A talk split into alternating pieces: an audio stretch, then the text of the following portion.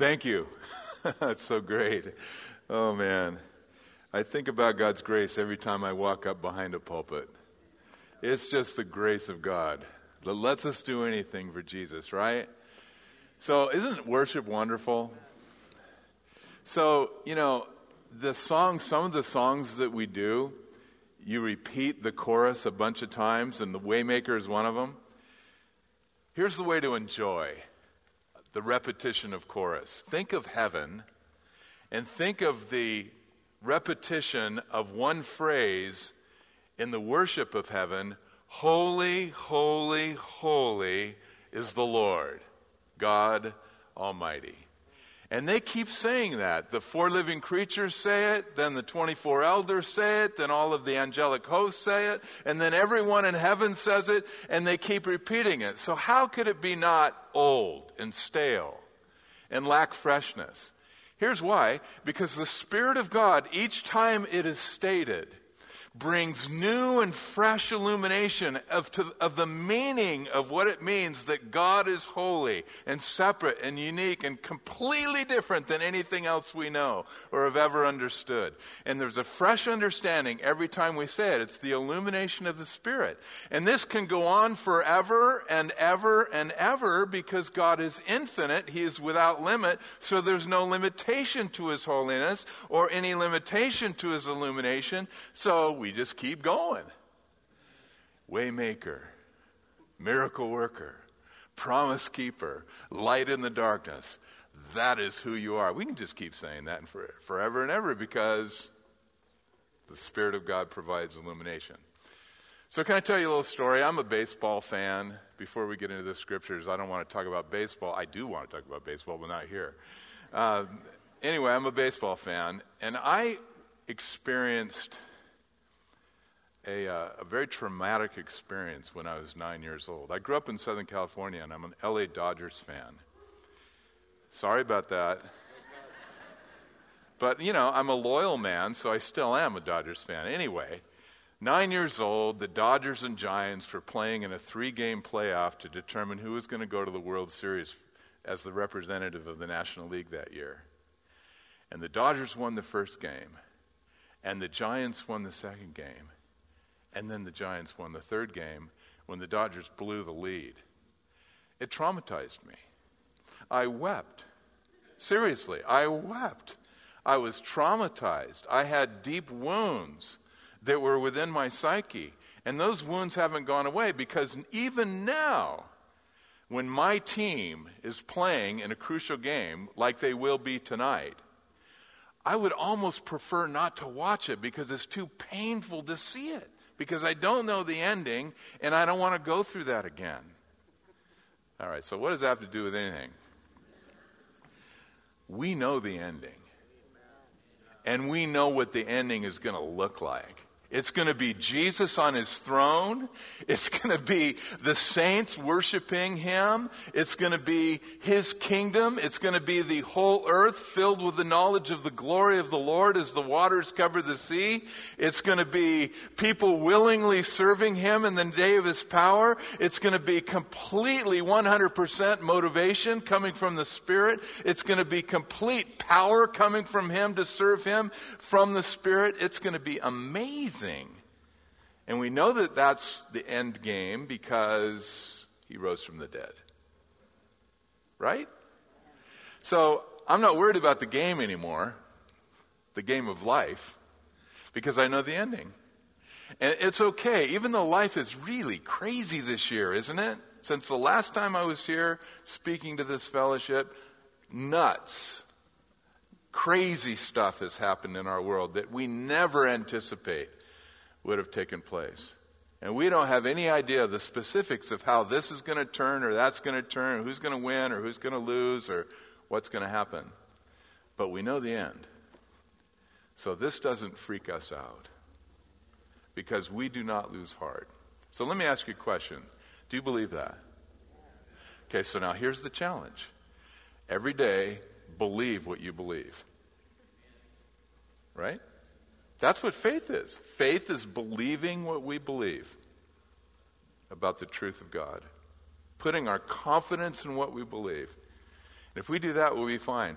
And then when COVID 19 and all of those restrictions leave and go away, and people start coming back to church in larger numbers and that kind of thing, and people that had great disagreements about masks or no masks, opening up the church or not opening up the church, or any of the other things that we humans can argue about and be frustrated about, that the Lord God will give us the power we need to love one another and accept one another and respect one another and just let that be a blip on the screen. Let's move forward in the kingdom, loving one another as the body of Christ. Amen?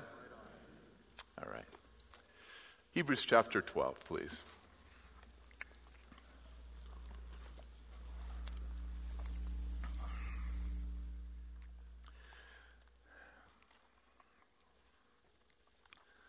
The title of the message from Hebrews chapter 12 that I have given it is the power of divine motivation. There's great power in divine motivation.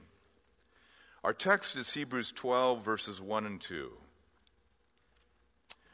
Therefore, we also, since we are surrounded by so great a cloud of witnesses, let us lay aside every weight and the sin which so easily ensnares us, and let us run with endurance the race that is set before us, looking unto Jesus, the author and finisher of our faith, who for the joy that was set before him endured the cross, despising the shame, and has sat down at the right hand of the throne of God. Briefly, the, the task at hand is to lay aside the weights and lay aside the sin that so easily ensnares us and to run this race of life with endurance. That's the task. The motivation for the task is that we are surrounded by a great cloud of witnesses. And our Lord Jesus endured himself the greatest and the hardest and the most difficult thing he could have ever had to endure that is the cross, and he endured it by his view of the Father and his view of the joy that was set before him. And he then becomes, along with the cloud of witnesses, he becomes the great motivation that we need to lay aside every weight and the sin which so easily ensnares us and enable us to run with endurance the race that is set before us. So, this is an equipping passage of Scripture. This will get us through the rest of our lives in Christ if we let it. Because this is the truth of the Word of God. Everybody needs motivation. What's motivation? I define it as inspired willingness. Everybody needs inspired willingness to do anything important. You may have seen the movie Chariots of Fire that came out in the 80s. It's a story of Eric Liddell. Eric Liddell uh, was a Christian, a serious believer, and uh, he, of course, was uh, became famous and well known not because he won one of the races in the Olympics that year, in uh, 1924 in Paris, but because he decided not to run in the prelims for another event because it was on Sunday and it was against his personal convictions to race and run on a Sunday. So he gave up a major part of his Olympic life and his goals and his earthly dreams because of a spiritual conviction. Well, before that race in the 400 meters, he was handed a note by a fellow athlete. And the note said this it said, It says in the old book, Him that honors me, I will honor. Wishing you the best success. This was a competitor. This was a fellow racer that wrote this to Eric Liddell, And this served as motivation to him. And of course, we learn from history that he, run the way, he, he won that race that day, and he was the victor. Stuart Scott is a deceased ESPN uh, sports commentator, and he had this to say at one occasion before he passed away. He said, For almost 20 years, I've reported on some amazing feats of athleticism for ESPN. But the one thing that stood out, game after game, is that it takes a team to win. That's what he learned. There are many, many individual athletic accomplishments, but it takes a team to win. And we're seeing that in professional and in college and in high school sports more and more as the days go on is that the ones that can function as a team, it's all for one and one for all, they're the teams that have the most success. Well, we have a team in the body of Christ. We have a great team. We've got some amazing players on that team from history. We got Paul the Apostle, man, on our team. That's awesome. We got Mary Magdalene, who is a key witness in the resurrection of Christ on our team. We've got Sarah, the wife of Abraham, who by faith believed the promise of God and had the strength by the Spirit to actually have a child, even though she was 90 years old. The Spirit gave her the strength to conceive seed. Isn't that awesome to have Sarah on our team? We have Moses on our team a man who, for 40 years of his life, thought he was something. The next 40 years of his life found out that he was nothing. And then the last 40 years of his life found out what God could do with someone who was nothing, who knew that God could do something in him and make him something. Isn't that great? Moses is on our team. And Elijah's on our team. And Elisha's on our team. And Peter, the apostle, is on our team. And the person sitting next to you who is in Christ is on our team. And this whole church is on our team. And the believers in the house church in China, maybe 150 million of them. I don't know what the current numbers are. Underground uh, pa- uh, leaders that are re- refusing to obey the government edicts not to worship and not to evangelize. And so they're going underground. They're on our team. All of them are on our team the believers in Africa, the believers in Brazil, the believers in Central America, the believers in Indonesia, on the island of Java, where there are 200 million people that live, and 90% of them are Muslim. And only 10% of them have any form of Christian connection whatsoever. And those Christians, many of them live in radical Muslim areas that would love nothing more than to kill the Christians. They're on our team, those believers. Isn't it great? And I think that they they sense that we are on their team as well. So we've got lots of reasons to be motivated that the Lord has given us. And so, like we've said, Hebrews tells us what to do here in verse 1, uh, the second part of the verse, and then the great sources of motivation that the Lord has given us to do it. The first thing we must do is we have to get rid of excess baggage. Let us lay aside every weight. getting rid of excess baggage. On this particular trip, my wife and I live in Lindale, Texas. On this particular trip, I decided to do everything with one carry on bag. It felt so good. Just, you know, I can wash clothes. And I have, so don't worry.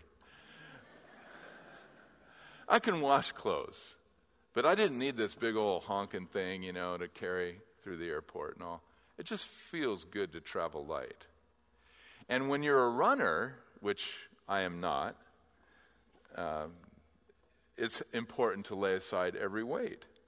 In fact, runners in Roman times oftentimes were almost naked when they ran. In some cases, they were naked when they ran. They shed everything that was unnecessary for the race. And there are a lot of things that we have in our lives that are weights that are weighing us down that we don't need.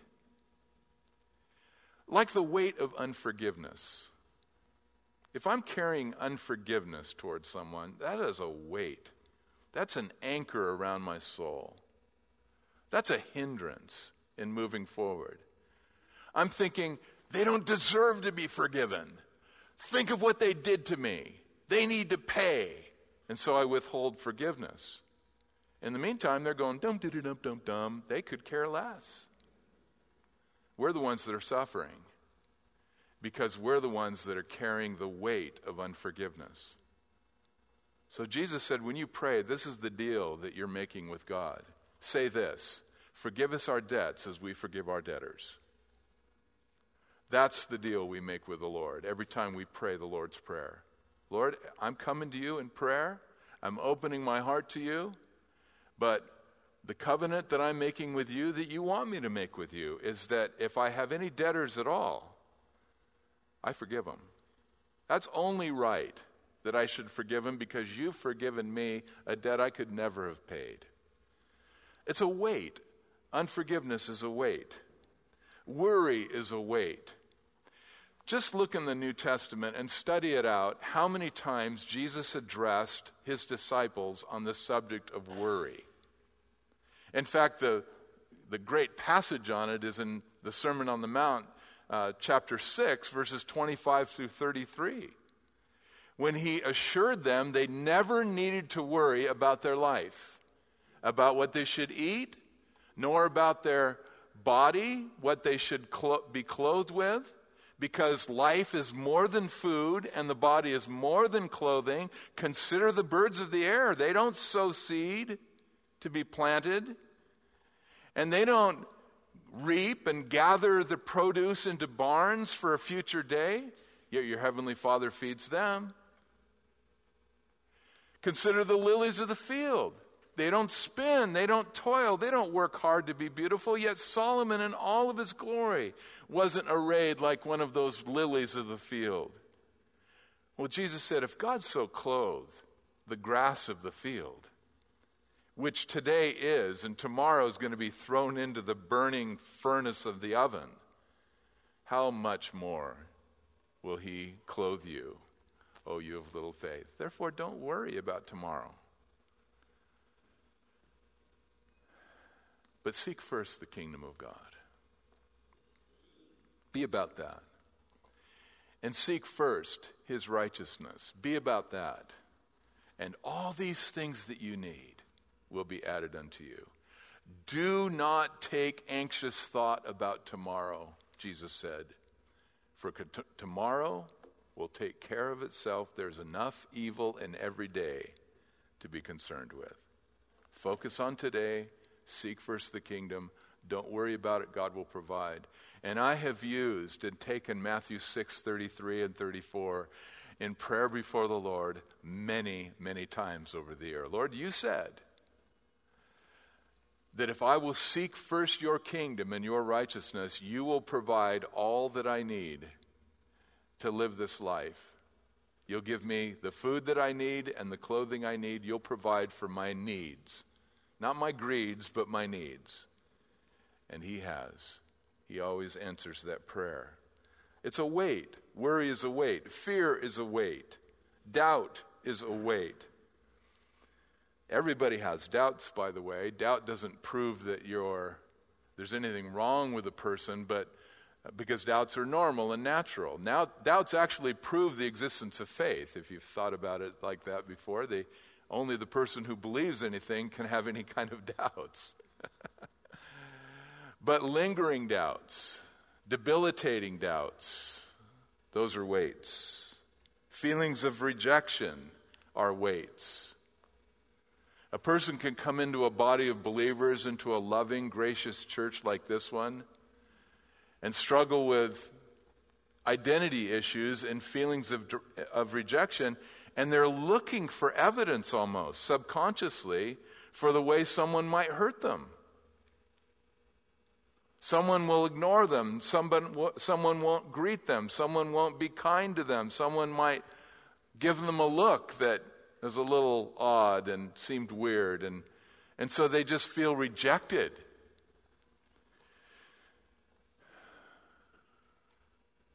Feelings of rejection can be a weight. Lay it aside. You'll lay it aside, you'll be able to run the race with endurance. By the way, if you're part of a church body, I guarantee you something. Someone will hurt you.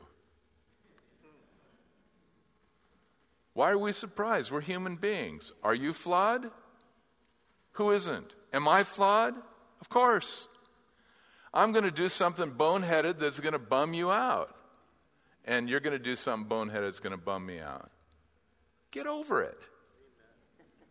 Just, just get over it with the grace of God. That's what we have to do is just get over it. Get a grip and get over it.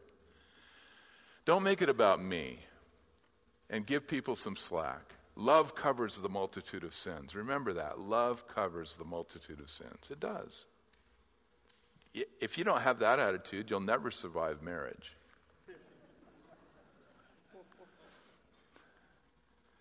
Very important. Weights. Material possessions can be weights.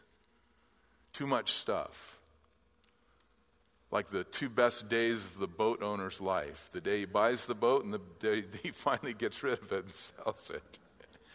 Because as long as you got one, and I'm not saying there's anything wrong with owning a boat, I want a boat, actually. I don't have one, but maybe I'll get one one day. It's not going to be a big one. Anyway, boats if you have a lot of stuff, if you have important stuff, then you got to find a place to put the stuff. And then you got to insure the stuff. And then you got to maintain the stuff. And then you got to worry about the next time you have, have enough free time to use the stuff. And then you got to feel pressure in your schedule because you haven't used the stuff for a long time. It's a weight.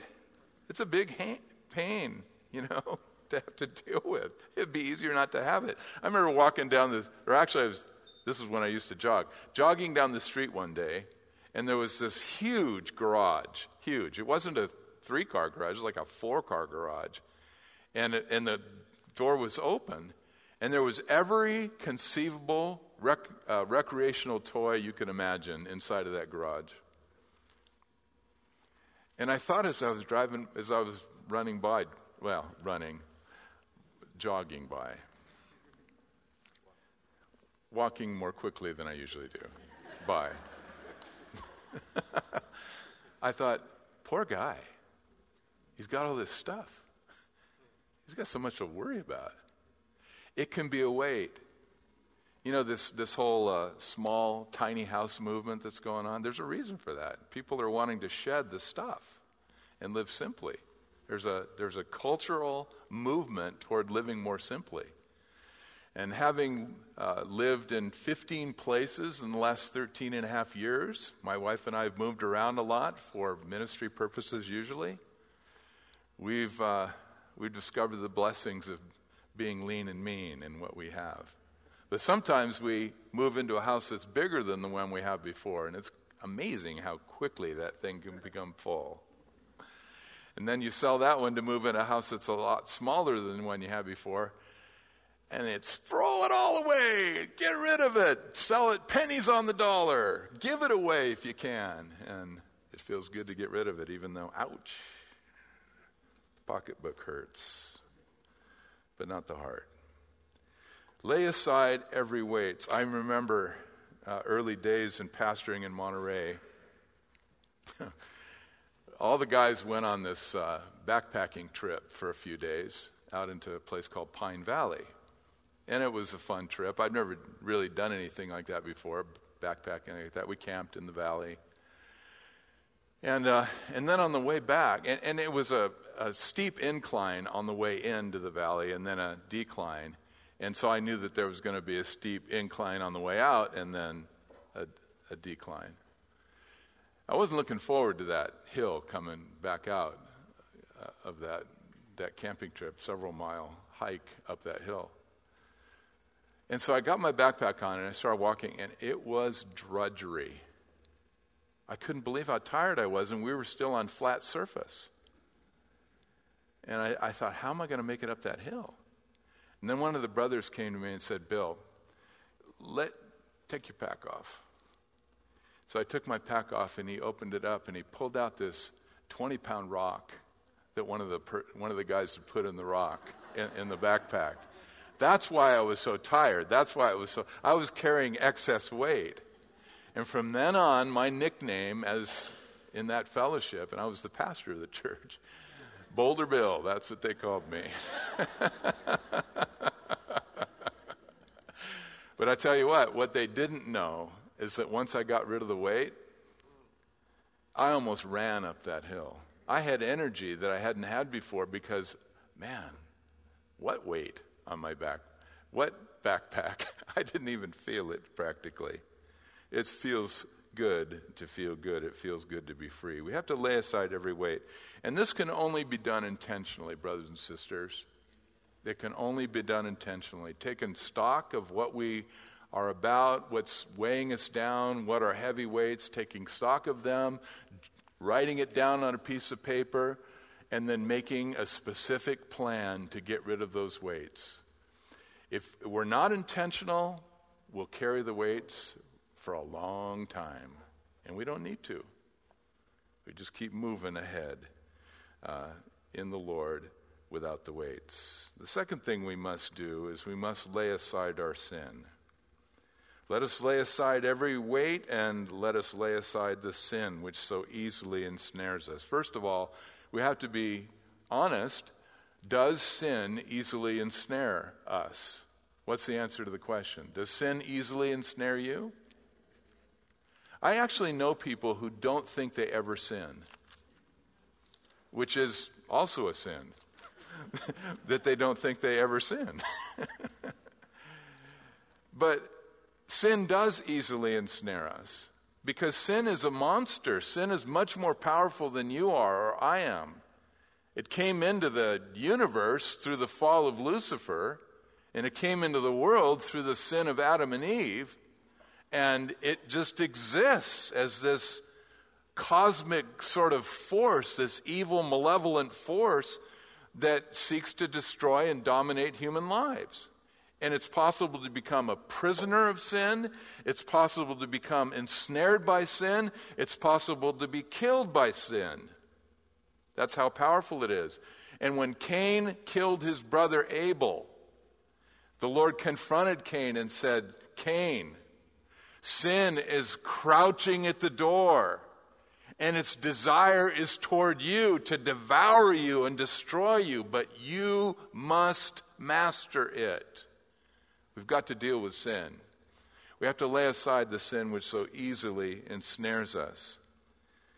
And I love what Jon Courson, pastor in Southern Oregon, says. He says, Sin is the problem but remember, sin is not bad because it's forbidden. Sin is forbidden because it's bad. God doesn't say, I don't want you to do this thing because I said I don't want you to do it. He doesn't pull that card. But rather, he says, I don't want you to do this thing because this thing really is harmful for you, and I love you too much to give you permission to do something that's going to destroy your life or the life of someone else. So you have to deal with sin. We all do. It easily ensnares us, and it is forbidden because it's bad stuff, and it's stronger than you are, and it's stronger than I am. So we have to deal with it. And thankfully, we have resources to deal with it. Our old man was crucified with Christ so that this body of sin would be rendered powerless. God gives us the Holy Spirit who lives inside of us because the Spirit in us is stronger than the sin that is coming against us. He's given us His Word. Your Word, David said, I have hidden in my heart that I might not sin against you. The Word of God in us is stronger than the sin that wants to destroy us. Fellowship encourages us as we walk in the light, as He is in the light. We have fellowship with one another, and the blood of Jesus Christ, His Son, keeps cleansing us from all sin. And our fellowship, our open, honest, authentic fellowship with one another is stronger than the sin that wants to, to destroy us. So, all of these means of grace, the Word of God, prayer, the Spirit of God living within us, the, all of these things, put them all together and we've got enough to be able to say no to sin and be victorious over it. But that's our responsibility to do it, using the means of grace to say no to sin and say yes to the Spirit instead. Walk in the Spirit, Paul said, and you'll not carry out the deeds of the flesh. That's the answer. So lay aside the sin which so easily besets us. And what is the source of sin, by the way? the root of it anyway. Yeah, pride, that's exactly right. It's the middle letter in the word sin. We have an I problem. And I is connected very much closely with sin. I, I, I. That's the failure chapter of Romans. Romans chapter 7, the failure chapter is the I chapter, where I don't do what I want to do. I always do what I don't want to do. I, O wretched man that I am, who will deliver me from this body of death? That's the failure chapter. But the victory chapter is chapter 8 of Romans, where it says, the Spirit, the Holy Spirit. This is what the Holy Spirit does. The Holy Spirit gives life. The Holy Spirit kills the sin within. The Holy Spirit teaches us to pray. The Holy Spirit assures us of our sonship. The Holy Spirit, the Holy Spirit, the Holy Spirit. Him we need. And we overcome sin through the power and presence of the Holy Spirit.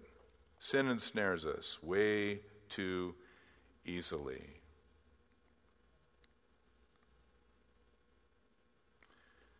I heard this illustration a while back and I thought it was so great. Ever try to get a bone away from a dog? Best way to do it. Best way to get a bone away from a dog. Put a steak on the ground. Now the dog is in evaluation stage. He's deciding what's better, the bone or the steak. And then the, then the dog does the next thing. He drops the bone from his mouth and chooses the steak. And in the process, he refuses the bone. And then he lives his dream. The steak is better. I'm choosing the steak. I'm refusing the bone. Ever get sin out of a life? Well, just evaluate. The Holy Spirit gets dropped in front of us like a steak. And the Lord says, What's better, the life of the Spirit or the death of the flesh? And so we evaluate what's better, the life of the Spirit or the death of the flesh? So we drop the death of the flesh as we go and we choose the life of the Spirit. And what do we experience? This is much more better, the life of the Spirit.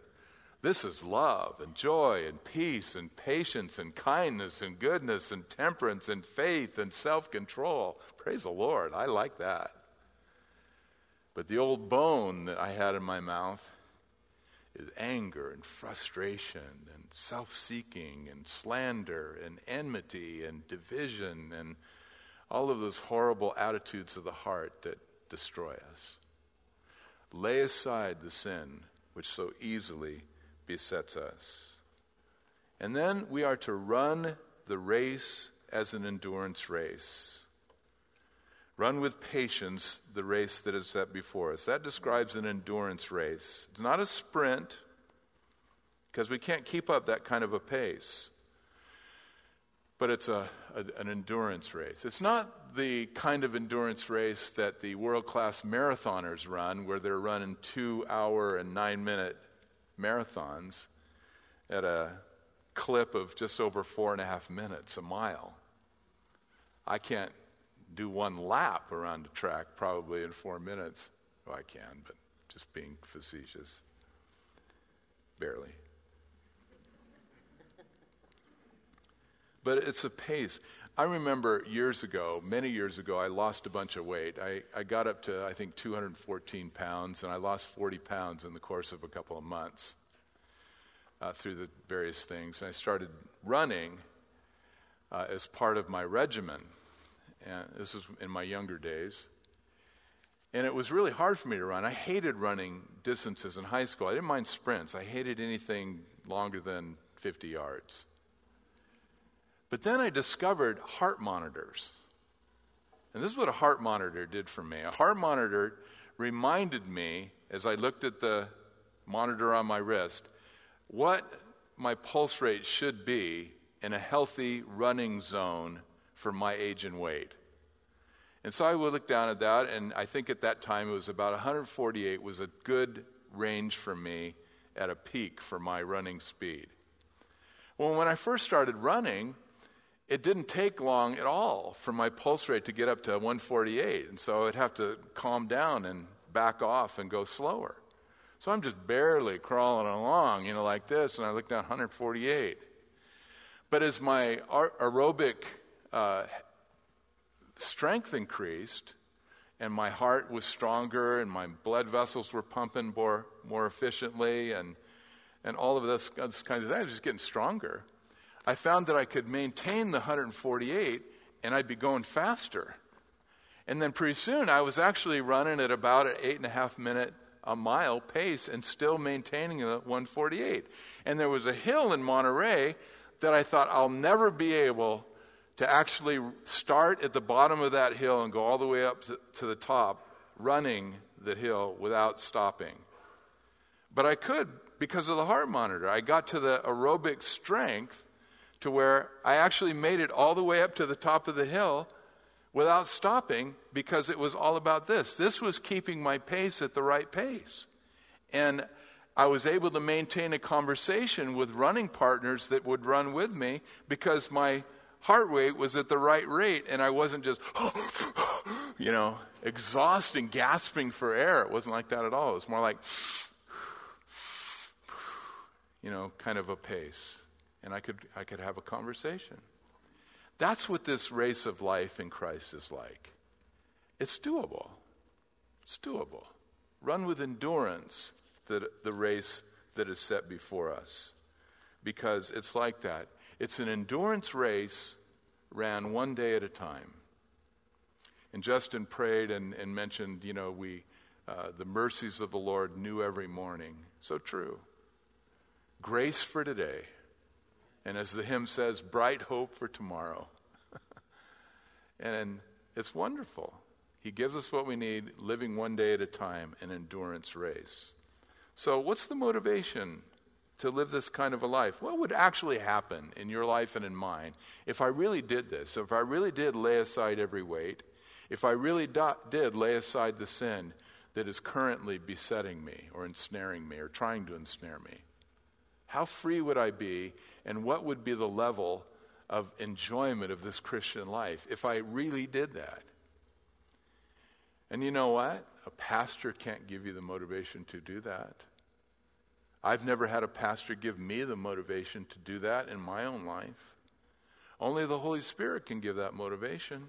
He's the only one. Where am I going to get it? How am I going to find it?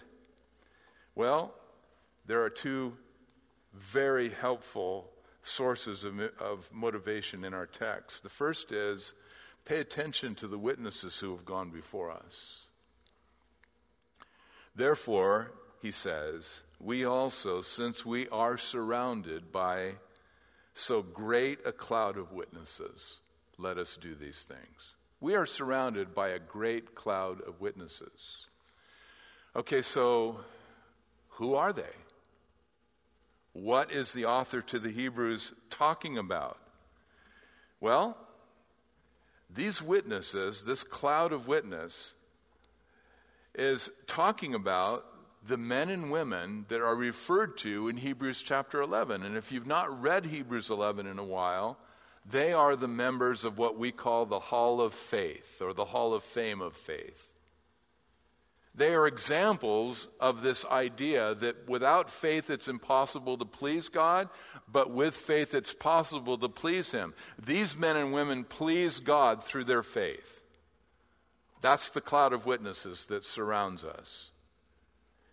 Now, how are they a cloud of witness? Halley, in his Bible handbook, suggests that these witnesses are actually now gazing upon us with breathless interest, and that they are actually watching and observing us and know what's going on. I don't know if that's true or not, but they are witnesses. And I know this they are witnesses of God's faithfulness, and they are witnesses of God's power, and they are witnesses of what God Himself did in their lives and through their lives in those moments where they exercise faith. I mean, Moses is a witness to us about what happened at the Red Sea.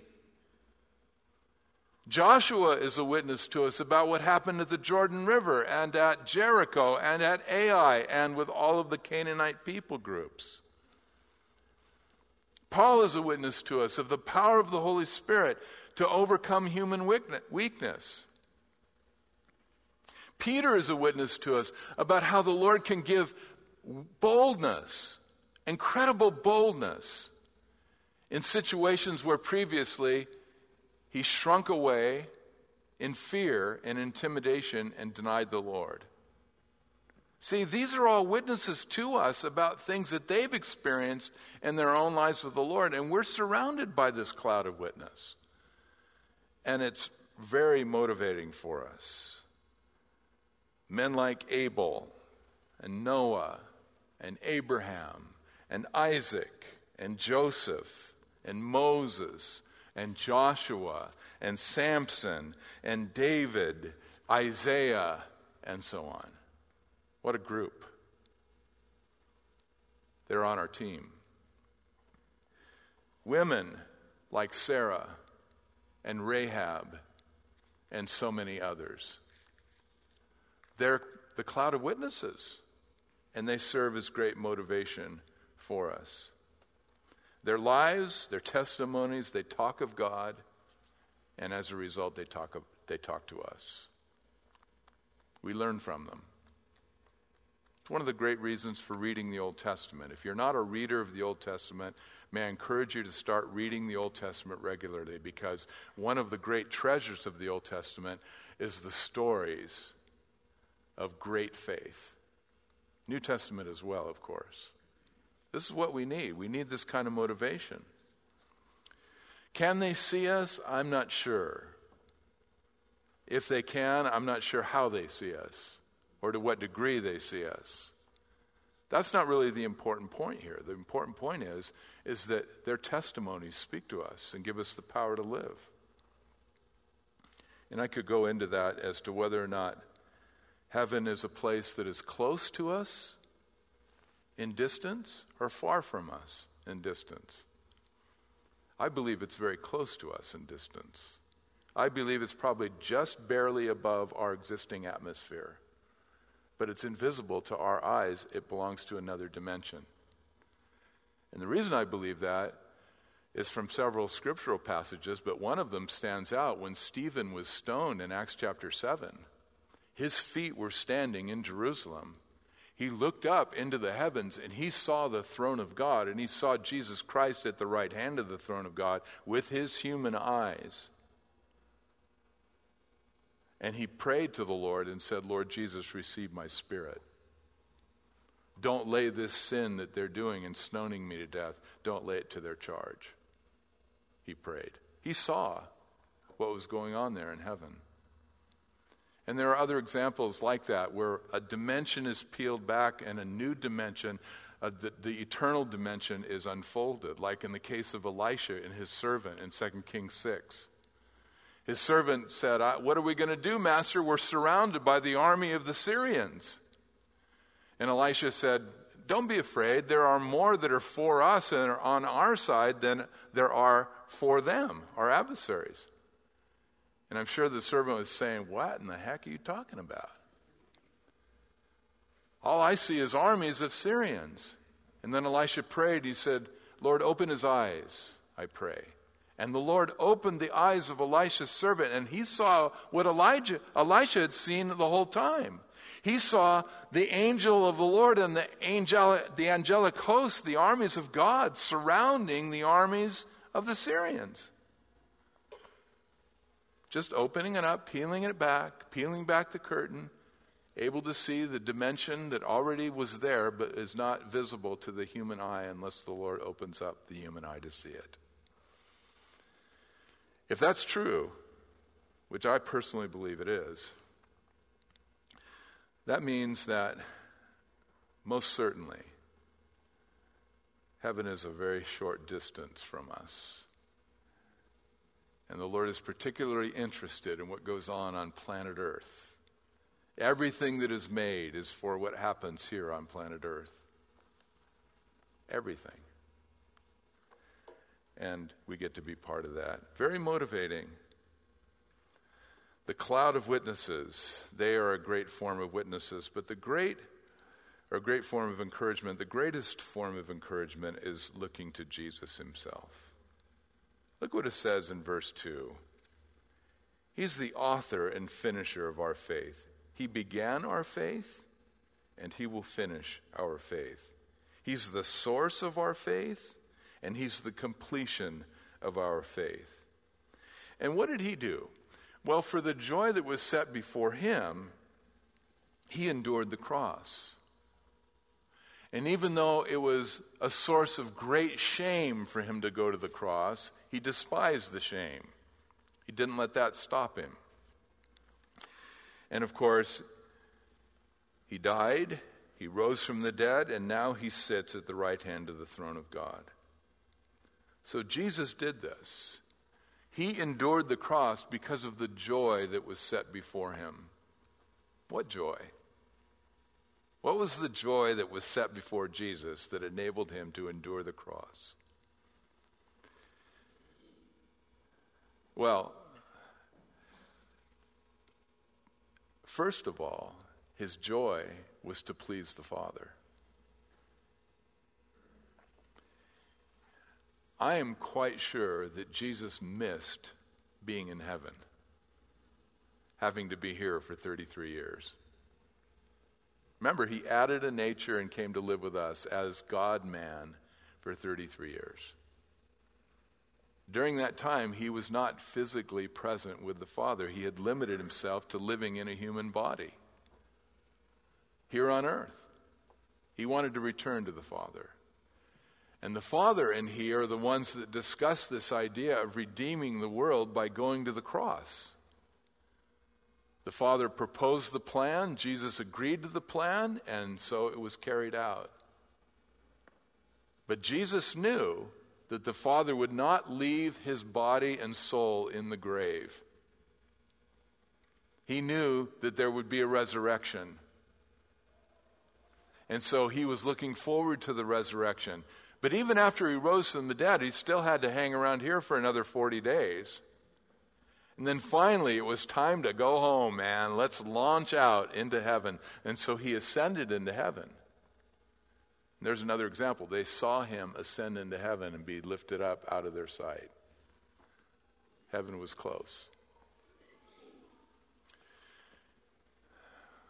And the idea of pleasing the Father and being with the Father again and having fulfilled the plan of the Father.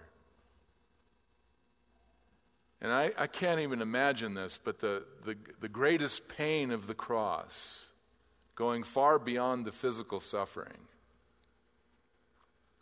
but the emotional and spiritual, spiritual suffering of our Savior. When the Son of God cried out, My God, my God, why have you forsaken me? That had never happened, ever in all of eternity, and certainly not in time, where the Father had forsaken the Son. But that was because Jesus was bearing our sin, He was paying for it. He became sin for us, the Bible says. So the Father did turn his face away, as we sing in our modern day hymn. He endured the cross to please the Father and looked forward so much to being with Him again. But He also endured the cross because of you and me. There's that um, statement in Matthew 13 The kingdom of heaven is like a man who found a great treasure hidden in a field. And for joy over that treasure, he went and sold everything that he had in order that he might buy the field. Because he knew that if he bought the field, he would own the treasure that was in the field. It was a good business decision.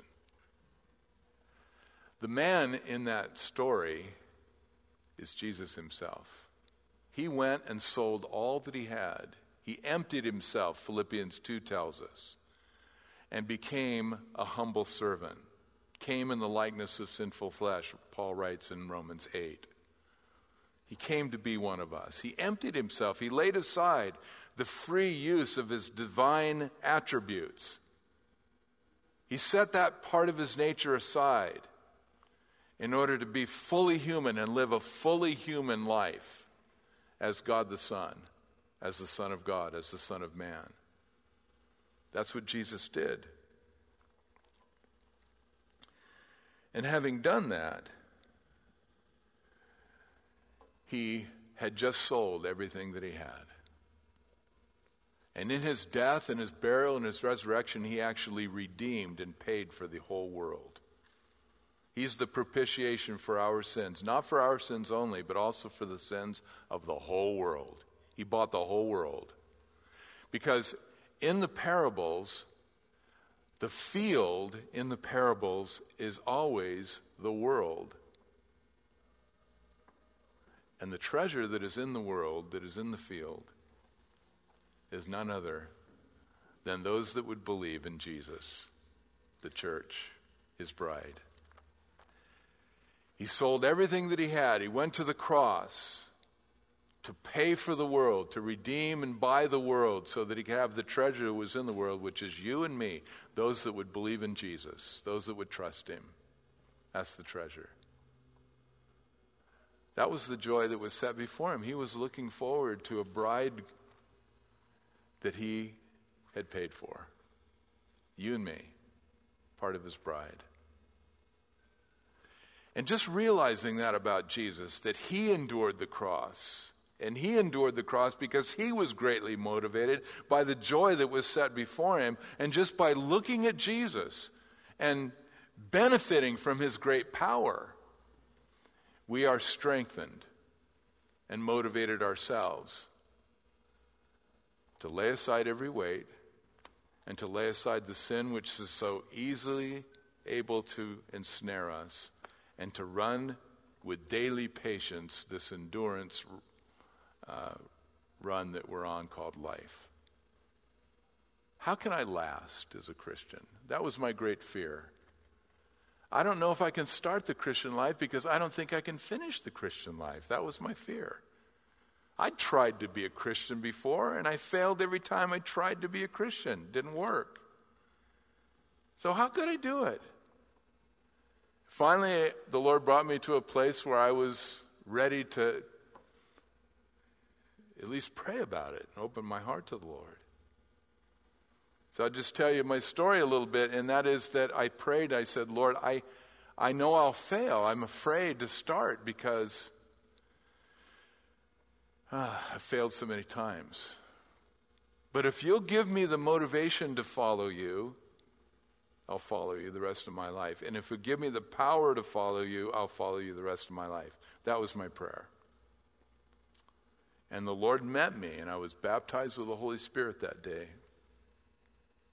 Later, I read Philippians chapter 2, verse 13, which says, It is God who works in you both to will and to do his good pleasure. God gives you the willingness to do his pleasure, God gives you the power to do his will. And so, all of that human effort that I was expending to try to be a Christian was worthless. I needed his power, I needed his willingness, and that's what he began to get, that's what he gave me, and that's what he's taught me to lean on him for ever since. That's how we run this race with patience. We rely on a power that is not our own. We rely upon the power of the Lord. That's how we endure. We endure the way Jesus endured. He, he trusted the Father. He said, I can of my own self do nothing. The Father who dwells in me, He's the one that's doing the works. Jesus didn't even rely on Himself. He relied upon the Father. As a human being, He relied upon the Father to do those great works that He was doing. He said to the Jews, The Father is working until now, and I too am working. That made the Jews so angry they picked up stones to stone Jesus. Jesus asked them, Which of these works that I have done gives you cause to stone me? And they said, We're not stoning you for a work that you've done. We're stoning you because of blasphemy, because of what you just said. You, being a man, are constantly saying that you are God. Because Jesus said, My Father is working until now, and I also am working, claiming a unique divine relationship with God the Father as God the Son. And they knew what he meant, and that's why they wanted to, to stone him to death. So he received divine motivation from the Father just like you and I do. We have to keep our gaze on Jesus. There's the story of two men that were given a challenge. Who would, who would plow the straightest line in the field? So each of them had a plow, and each of them were pushing their own plow. Who would plow the straightest line. So the first guy, he has his plow and he's pushing it along, looking down at his feet, making sure that his feet are moving right in front of each other and carefully marking his steps. And after he finished his roll, he looked back and it was very crooked. The next guy, it was his turn and he took his plow, but rather than looking down at his feet, he found a fixed point out in the horizon and he kept his gaze on that and he walked this way as he pushed his plow. And at the end of his furrow, he looked back and he had a very straight line. You see, if we look down or look within for strength or power to live the Christian life, our life will be very crooked. and it won't be very effective either. But if we look to Jesus, if we keep our eyes fixed on Jesus, He's the fixed point out on the horizon. He's the rock. He doesn't go anywhere. He is stable. He is faithful. He always keeps His word. He always does what He says He's going to do. He's completely reliable in everything if I keep my eyes on Him. The row of my life will be straight. It'll work. You know, those of you that have, were with us this weekend, you know enough by now to know that I'm a big fan of receiving motivation from the Lord. Because I can't do this life in Christ without Him. And you, you can't either. And if you don't know that you can't live the Christian life without Him, I feel for you. You're going to have to learn it, or else you're going to give up. And I don't want you to give up. Because if you give up, we're going to be losing one of our soldiers. And you'll not become the person that God has designed that you become, that internally in His mind He's wanted you to become, so that you could enjoy Him forever, working with Him in His plan for your life. That's a shame. I don't want you to give up. So I want you to experience what I'm learning to experience and that is how to rely upon the one that does give me motivation to lay aside every weight, and that seem to keep wanting to accumulate these weights in my life, so I have to keep doing this. This isn't a once and for all thing. And to lay aside the sin which so easily ensnares us. Sin is very crafty, it's even smarter than I am, so it's always hanging around trying to do something to me. I need motivation and I need power. Jesus provides it. Is that true? Amen? Amen. So tonight we're going to gather together uh, as Justin shared. And it is going to be a healing service. So if you have a physical need that you want the elders of the church to pray for, they will anoint you with the oil in the name of the Lord, and the prayer of faith will save the sick, and the Lord will raise you up. So if you have somebody that is in your family that has a physical need. If they're a Christian or if they're not a Christian, bring them. We'll pray for them. And God will heal the ones that He chooses to heal. And He'll do stuff that only He can do because that's what God does. And there's also going to be a presentation of the gospel tonight. Pastor Daryl is going to share the gospel to those that come. So bring your friends, bring your unsaved relatives, bring your neighbors if they have a healing issue or a need, and uh, just watch what God does. Amen.